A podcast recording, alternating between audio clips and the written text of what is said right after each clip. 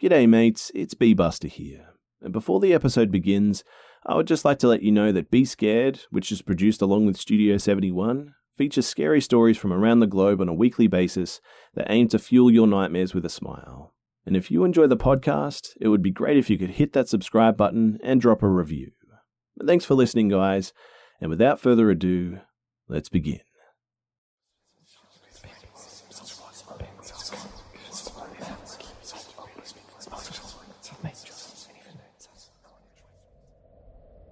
My grandfather is going to die, and it's all my fault. That's the thought that keeps pushing to the surface as I pound on the lab door, screaming for Prakash to let me out, to not do this. I try to force the idea back down. It's a distraction and I need to focus, but it keeps working its way through me like shrapnel driven by some inexplicable need to harm. I step back and slam against the door with my full body weight once, twice, and on the third time, I feel my collarbone give way when I hit. Biting back a, a sob of pain and rage, I beg again through the door for the doctor to leave him alone. But the only answer I receive is silence. I had gone to pick up Prakash from a department store parking lot over an hour away. He was a small and fidgety man, standing next to his car with a small duffel bag in hand. When I identified myself as Dr. Barron's grandson, he greeted me warmly, and when I handed him the black sack to put over his head and asked him to get into the back so that he wouldn't be seen, he nodded without complaint or any sign of surprise. Whether that was because my grandfather had already told him that he couldn't know the location of where he was going, or because he was just that compliant, I really wasn't sure. I looked through his duffel bag, but it was just a collection of medicines, syringes, and a few other medical supplies that I suppose he brought in case my grandfather had forgotten something that was needed for the procedure. He drove in silence for the most part, other than me sporadically asking if he was comfortable enough, and when we arrived back at Jaeger Solutions, I carefully led him inside the warehouse where my grandfather was waiting. After patting him on the back and thanking him again for his help, my grandfather led Prakash down to the lower level before finally removing the black sack from the man's head. After patting him on the back and thanking him again for his help, my grandfather led Prakash down to the lower level before finally removing the black sack from the man's head. Prakash had looked dazedly around at the bright lights and new surroundings before focusing on us and smiling. He said that he was ready to begin whenever we were, and in less than an hour, my grandfather was in the vault and under anesthesia, strapped down to the same metal table where so many outsiders had lain. I didn't like the look of him on that table, in a hospital gown, asleep and tied down. He just looked so vulnerable. As he had instructed, I was standing at the open door to the hatch, gun ready and holster at the back of my belt, I knew that Prakash had seen the gun and I had made no attempt to hide it, figuring that its presence might serve as a deterrent if he was up to something nefarious after all. But I thought my grandfather was right. Prakash seemed to be a, a good man who genuinely liked my grandfather and who deeply appreciated him saving Prakash's daughter years before. They had talked amiably for a few minutes as my grandfather had gone under, and it seemed natural and heartfelt, as he was fading into unconsciousness, my grandfather had waved me over, and when I was close by, he gave my arm a squeeze and met my eyes. Remember, remember everything we talked about.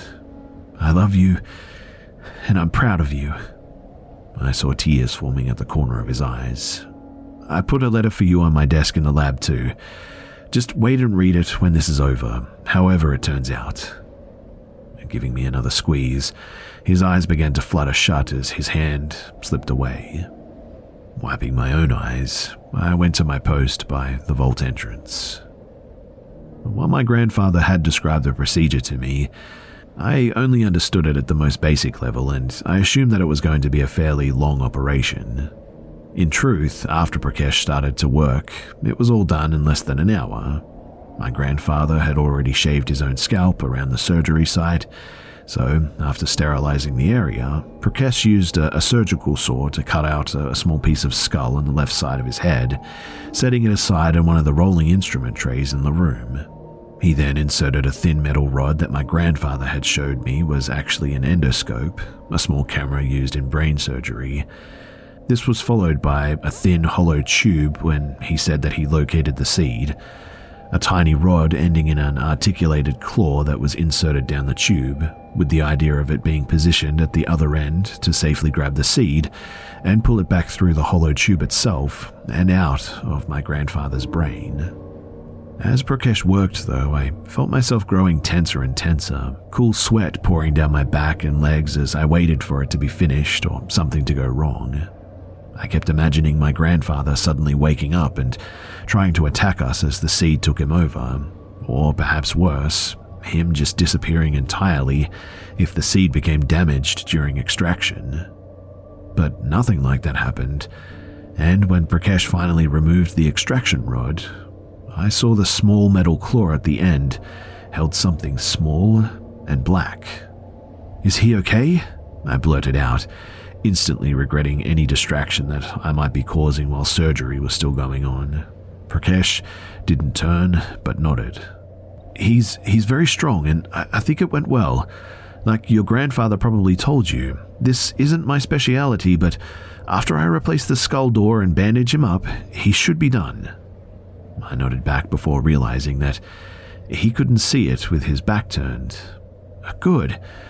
Wow, that's awesome. Th- thank you so much for helping us.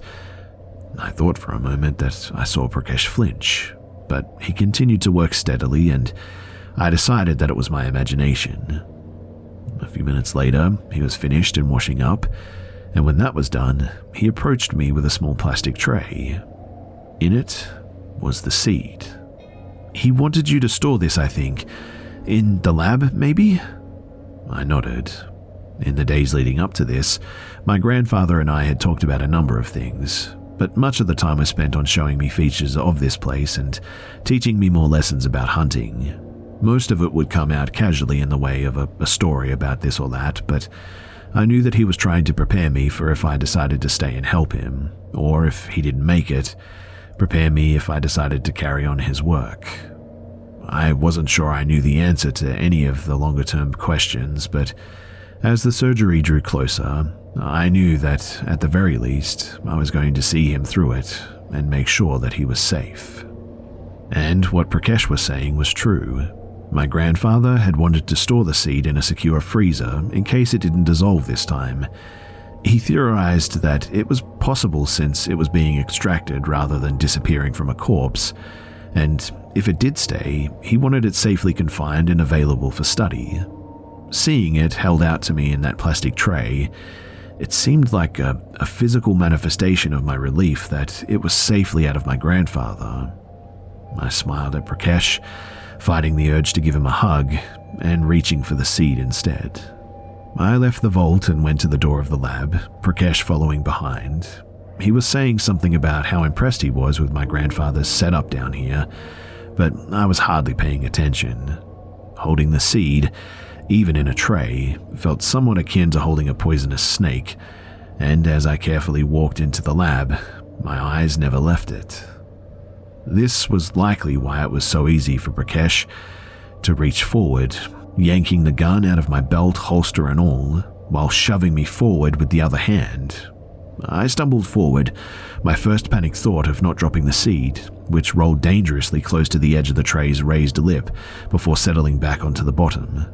It then struck me what had just actually happened, and I turned to see Prakash slamming the door shut, his face looking sad as the slab of metal swung in and obscured him from view. I cursed and sat down the tray gingerly before running to the door. It was designed to lock from the outside in case there was ever a problem in the lab, and I really knew of no other way out. I beat on the door with my fists, screaming for Prakash to let me out, but there was no response. I tried to calm down, searching the door for any sign of weakness I was overlooking. It was a sturdy metal door, and the hinges, and they were on the outside as well. I looked around the lab for something that I could possibly pry that door open with, but really there was nothing. Nothing that I could see that would make a dent in the door.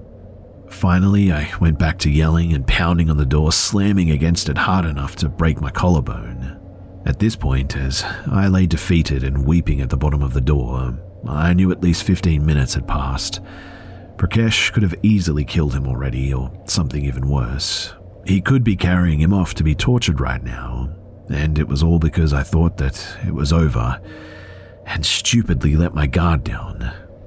I failed in the one thing my grandfather asked of me to keep him safe. I beat my head with my fists as I cried harder. I could feel myself slipping closer to a deep self loathing and despair, and I forced myself to stop. Now was not the time for this weakness. I needed to think, to try and be more like him. I needed to be smarter and better. Wiping my face, I stood up and started looking for anything that I might have missed or that might be useful. I saw my cell phone on one of the counters, but it was useless at that moment. My grandfather had turned on a series of cell phone jammers before I arrived with Prakash to keep him from being able to communicate with the outside world while he was with us, and the controls for them were in the living quarters, not the lab. Angi has made it easier than ever to connect with skilled professionals to get all your jobs projects done well. If you own a home, you know how much work it can take, whether it's everyday maintenance and repairs or making dream projects a reality. It can be hard just to know where to start, but now all you need to do is Angi that and find a skilled local pro who will deliver the quality and expertise you need. Angi has over 20 years of home service experience and they've combined it with new tools to simplify the whole process. Bring them your project online or with the Angi app, answer a few questions and Angi can handle the rest from start to finish or help you compare quotes from multiple pros and connect instantly which means you can take care of just about any home project in just a few taps. Because when it comes to getting the most out of your home, you can do this when you Angi that. Download the free Angi mobile app today or visit Angi.com. That's A-N-G-I dot com. Apartments.com believes that a dishwasher does more than just clean plates. It turns your whole place into a time machine by turning the time that you would have spent washing dishes into extra time for you. That could mean more time to read, more time to knit, or more time to contemplate the vastness of time itself. With apartments.com, finding somewhere to live with an elusive dishwashing slash time expanding device is easy. Apartments.com hosts the most rental listings with over 1 million available units, and with comprehensive search tools and instant alerts, you never have to worry about missing out on the perfect place. To find whatever you're searching for and more, visit apartments.com, the place to find a place. I jammed the phone into my pocket and kept looking. When I reached his desk, I saw the envelope that he had left me sitting in its center. I had not even noticed it when I was looking for a pry tool for the door, but now it was hard for me to take my eyes from it. I knew that my time was limited, but I felt some dim hope that it may contain some solution for our predicament. That, like so many times before, my grandfather had outthought his opposition before they even knew that he was there. I tore into the letter and saw that it was written out in his deliberate but messy handwriting. It read, Jason, you're a good man. You deserve to have a happy life and you need to have your own reasons for what you do and how you live. I've asked a lot of you, and for the last few days I've been preparing you for this kind of life, but that's wrong and selfish of me. I won't ask you to sacrifice your happiness to continue my work after I'm gone. If you ever decide you want to, this place is yours, but I honestly hope that you don't. Hunting these outsiders is an important cause, but it's a very lonely life. I started out of pain and revenge, out of not caring if I lived or died. I've come to realize those aren't good reasons, or at least not good enough, and those aren't burdens that I'd ever want for you. If I had to do it over, I'd have spent more time with you and your parents instead of pushing you all away. But life is a series of choices, and I can live with mine. I've managed to help those that I could, and I got to spend the last few days with you. Hopefully, I'll, I'll get to see you again, but either way, I'm satisfied with how things have turned out, and I hope you are too. Love you, Grandpa. Reading his words, I felt a swell of love for him. I also felt the resolute certainty that he was wrong. Looking back on the last few days, I realized that I had felt a growing sense of purpose and rightness that I'd never had before. At times, it had been terrifying, and I had no illusions that I would be as good as it as my grandfather was. But I felt like I was capable of helping him, of helping others and that it was what I was meant to do. Any last uncertainty faded away as I read the letter, my mind refuting his points as he made them. This could be a good and full life, and it didn't have to be lonely or done for the wrong reasons. And whatever my grandfather's reasons for starting down this path, I knew that he had stayed on it because he was good and a strong man that couldn't stand by while those evil, evil things hurt people and I was going to tell him that in person. I put the letter down, my mind racing as everything seemed to slow down around me. I had to be at 20 minutes now. If my grandfather was dead, time was less of an issue, but I doubted that he was, not yet anyway. Assuming Prakash was taking him away from here and wanted him alive, he probably needed to stabilize him further and then prep him for being moved. It was a guess, but that would probably take 15 or 20 minutes if he was having to monitor his vitals and keep him medicated enough to stay under without killing him.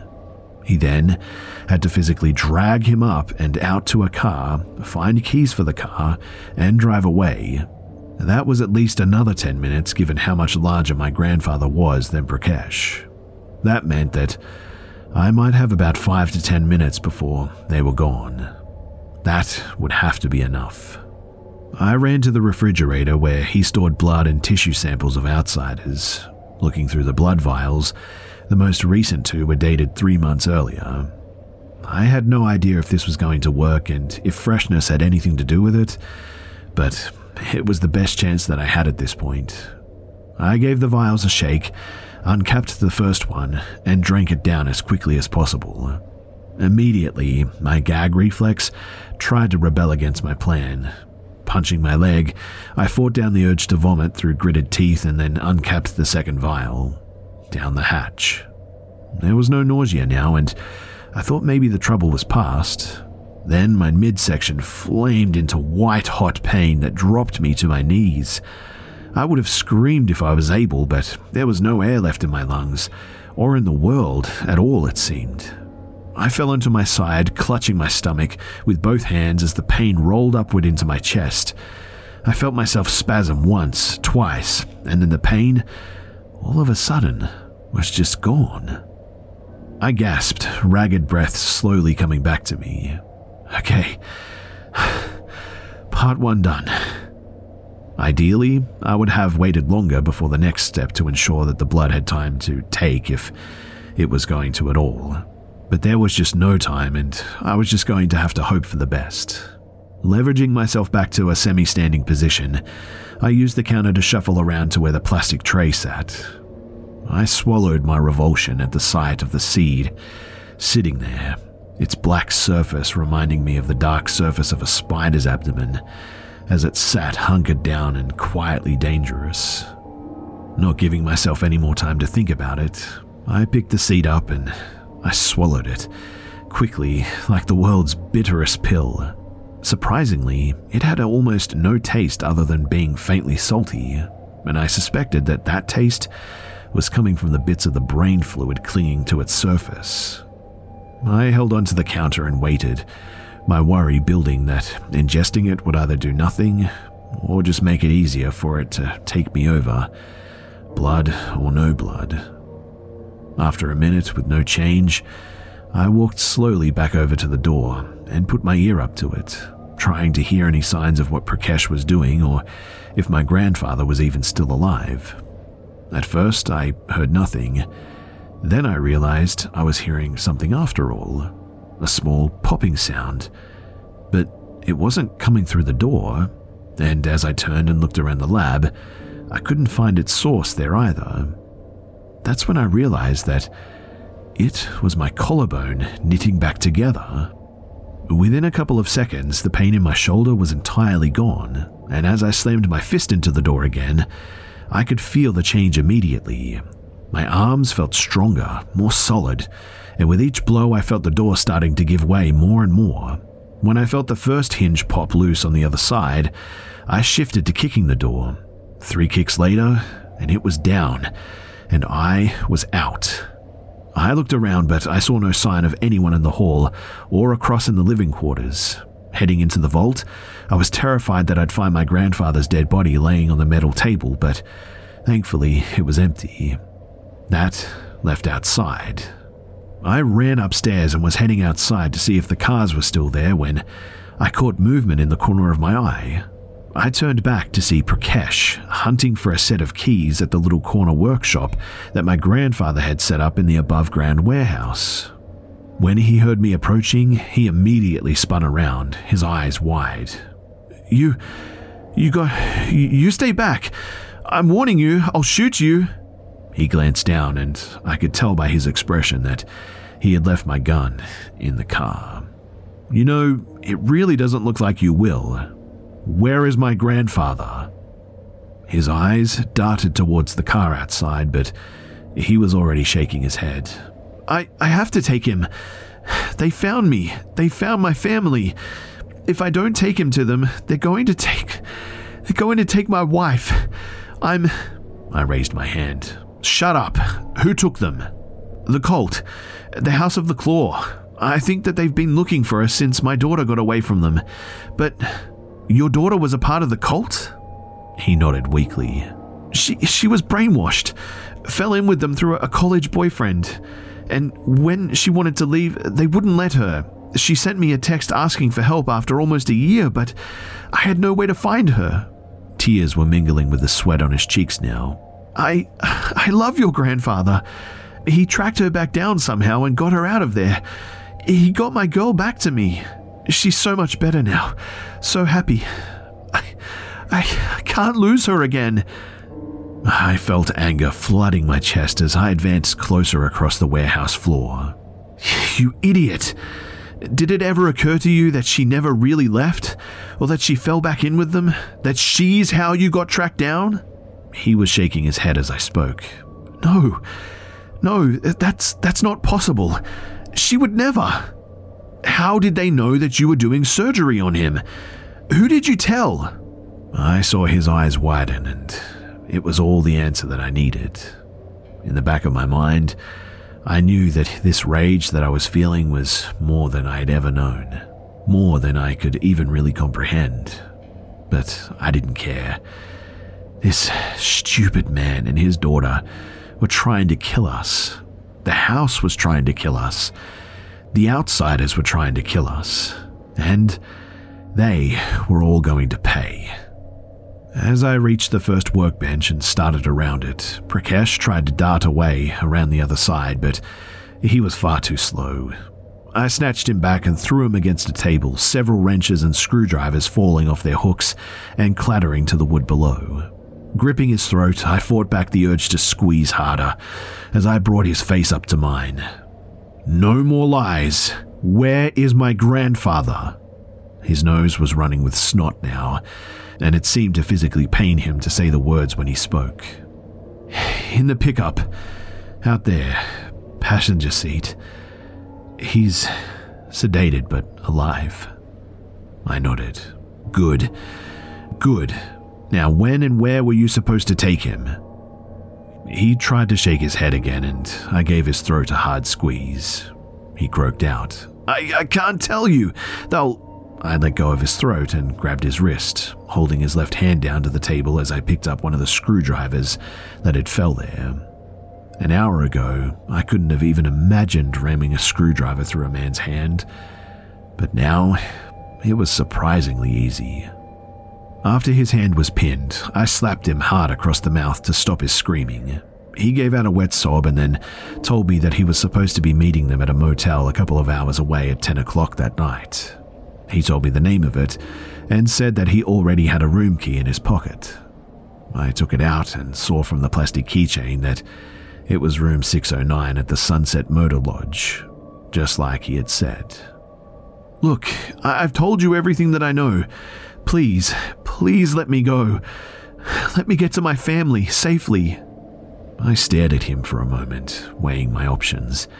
I felt the stirrings of what felt like sympathy for him, but I knew better. I had spent so much of my life confusing weakness and uncertainty with mercy and consideration. It was easy to do living a mundane life where the stakes were low and very little mattered. I was finding now that when things really mattered, the right thing to do was usually the hard thing, but it was also the easiest to see. Sorry, but I'm not done with you yet. After I quickly gagged and bound Prakash and secured him back down in the vault, I ran to the pickup truck to check on my grandfather. He was just as the man had said, slumped over and heavily sedated, but still very much alive. Reaching under the driver's seat, I pulled the key from where it was taped and I started up the truck. To be safe, I drove an hour away to a hospital where I told them that my grandfather had been attacked by some unknown assailant prior to my arriving to meet him for lunch at a local restaurant. Luckily, I had the foresight to drive in the direction of his actual hometown, which the hospital was only 45 miles from, and I had Googled restaurants so that I could name a real place. The local police were still called, of course, and I gave them an earnest but unhelpful statement. Both the cops and the doctor had questions about the shaved portion of his scalp and the surgical precise wound to his skull, but they could only listen to so many blank eyed and shrill assertions by me that they needed to find whoever the maniac was that did that to my grandpa before sullenly giving up. The whole thing looked bizarre, but what could they do about it? Three hours later, I was done with questions and knew that he was in a stable condition, so I left to finish what had to be done. By 8 o'clock, I was in room 609 waiting, and the evil cultists were punctual, if nothing else. At 9.59, there was a heavy knock on the door. Looking out of the peephole, I saw three figures, meaning that there was at least one or two more out there somewhere. I opened the door, staying behind it, figuring that they would come on in and be distracted when they saw what was inside. It worked well. As the light from the parking lot security lights spilled across the room, two figures tied to motel chairs were illuminated, their forms and features a patchwork of amber light and shadow as the men entered the room in confusion. The first figure was Prakash. He was clearly dead, his arms broken and held at odd angles, and his throat cut almost to the point of decapitation. The second was Prakash's 30 year old daughter, Gabrielle, or, as one of the cultists called her, Gabby, what are you doing here? The man was rushing forward to kneel at her side, trying to pull the gag off of her tear streaked face. Her eyes had gone to him immediately when the door opened, but now they were back on me, the shadow behind the door. She tried to scream, a warning through the gag as it was yanked down, but it was too late. I slammed the door shut behind them, driving a knife into the back of the closest one as the third started turning towards me. He started fumbling for a gun, but he was slow, and by the time that he started to raise it, I had already removed the knife from his friend and slashed it straight across his eyes, banishing any idea of attack from him forever. He clutched his face as he began to yell, but it was all short lived. Five fast stabs into his torso, and he slumped to the floor as his life seeped out into the dirty orange carpet.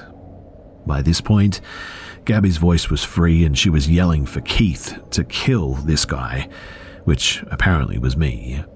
Keith had different ideas as he had abandoned trying to free her and was running for the bathroom. Gabby's opinion of who this guy was seemed to shift suddenly, but it didn't matter. They were all going to die. I was going to pursue Keith, but then the front door crashed open as the remaining members of the cell came barreling in. I jammed my knife into the smaller one's thigh, but my hand slipped off the blood soaked handle, even as the larger of the two brought a ham sized fist down across my face. I felt something give as my jaw shattered, and the world just went grey all of a sudden. I was only out for a couple of moments, but it was enough time for the pair of them to hit me again, and for the courageous Keith to come back in and start trying to explain to Gabby Baby the merits of a strategic retreat.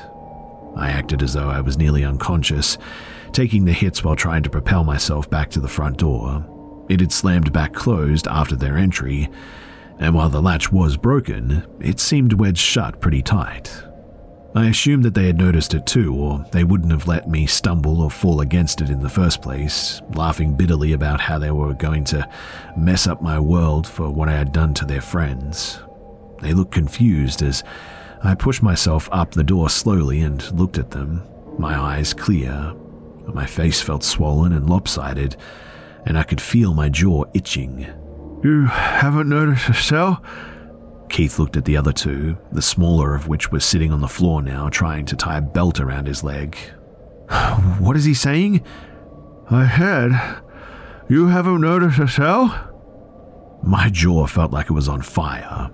Not thinking, I grabbed it and shoved, a bolt of pain shooting through my head as it snapped back into place. I said, You haven't noticed the smell? Their eyes were wide, first looking at me and then at Gabby as she started screaming. I reached into my pocket and brought out the small flare that I had brought from Jaeger Solutions. I think I might survive it, but I doubt any of you will. Lighting the flare, I tossed it down into the middle of them and watched as everything turned to fire when it hit the gasoline. The newly freed Gabby and Keith ran back for the bathroom, but I had already been in there, the window was too small for a person, and I had soaked the walls in there too. They were already engulfed as they reached the doorway, their flaming bodies dancing together towards an escape that they would never find. The other two came towards me, intent on getting out the door. The small one's pants were already blazing from him sitting on the floor, and after a feeble dash forward that was ended when I kicked him in the chest, he decided that thrashing around on the floor screaming was the best way to go. The large one, the last one, put up more of a fight. He punched me, tried to choke me, and shove me out of the way. Finally, when he saw that he was burning, he wrapped me in a fiery bear hug as though to take me with him. I burned with him for a few seconds before his ligaments gave way and he slumped down, a layer of his molten skin melting off onto the front of my smouldering shirt. I turned and yanked the door open, dropping outside onto the concrete walkway to roll away the few places that I was starting to catch fire myself.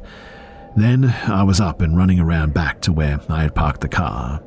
On the way to the hospital, I stopped and changed into extra sets of clothes that I had brought, and by the time that I reached my grandfather's room, the only sign of trouble that I still carried with me was a sweet smoky smell that clung to my hair. I thought that he was asleep when I entered the room, but then his eyes were open and staring at me. He didn't say anything at first, and as I approached his bed, he frowned. Who are you? I felt my stomach plummet. After all of this, his brain had been hurt by the surgery after all? But it was okay. I. I would take care of him, and hopefully, over time, I realized my grandfather was laughing, and at that, my jaw dropped. Sorry, I just couldn't resist. That's not funny. He grinned at me. It's kind of funny. He stopped and looked at me, his face growing more serious. Are you okay? I know things must have gone wrong somehow for me to wind up here. What happened to Prakash? I looked away at the wall. He, uh, he made some bad choices, but look, it's dealt with. I dealt with all of it, and I think we should be okay. My grandfather frowned again. I don't want you to have to deal with all of this. It's. It's not fair to you. I looked back at him, shaking my head. No, it's, it's my choice. I want to help, and I, I want you to teach me. We can do more together. I paused. And neither of us will be alone anymore. He studied me for several seconds before clearing his throat and nodding. You know, I really like the sound of that.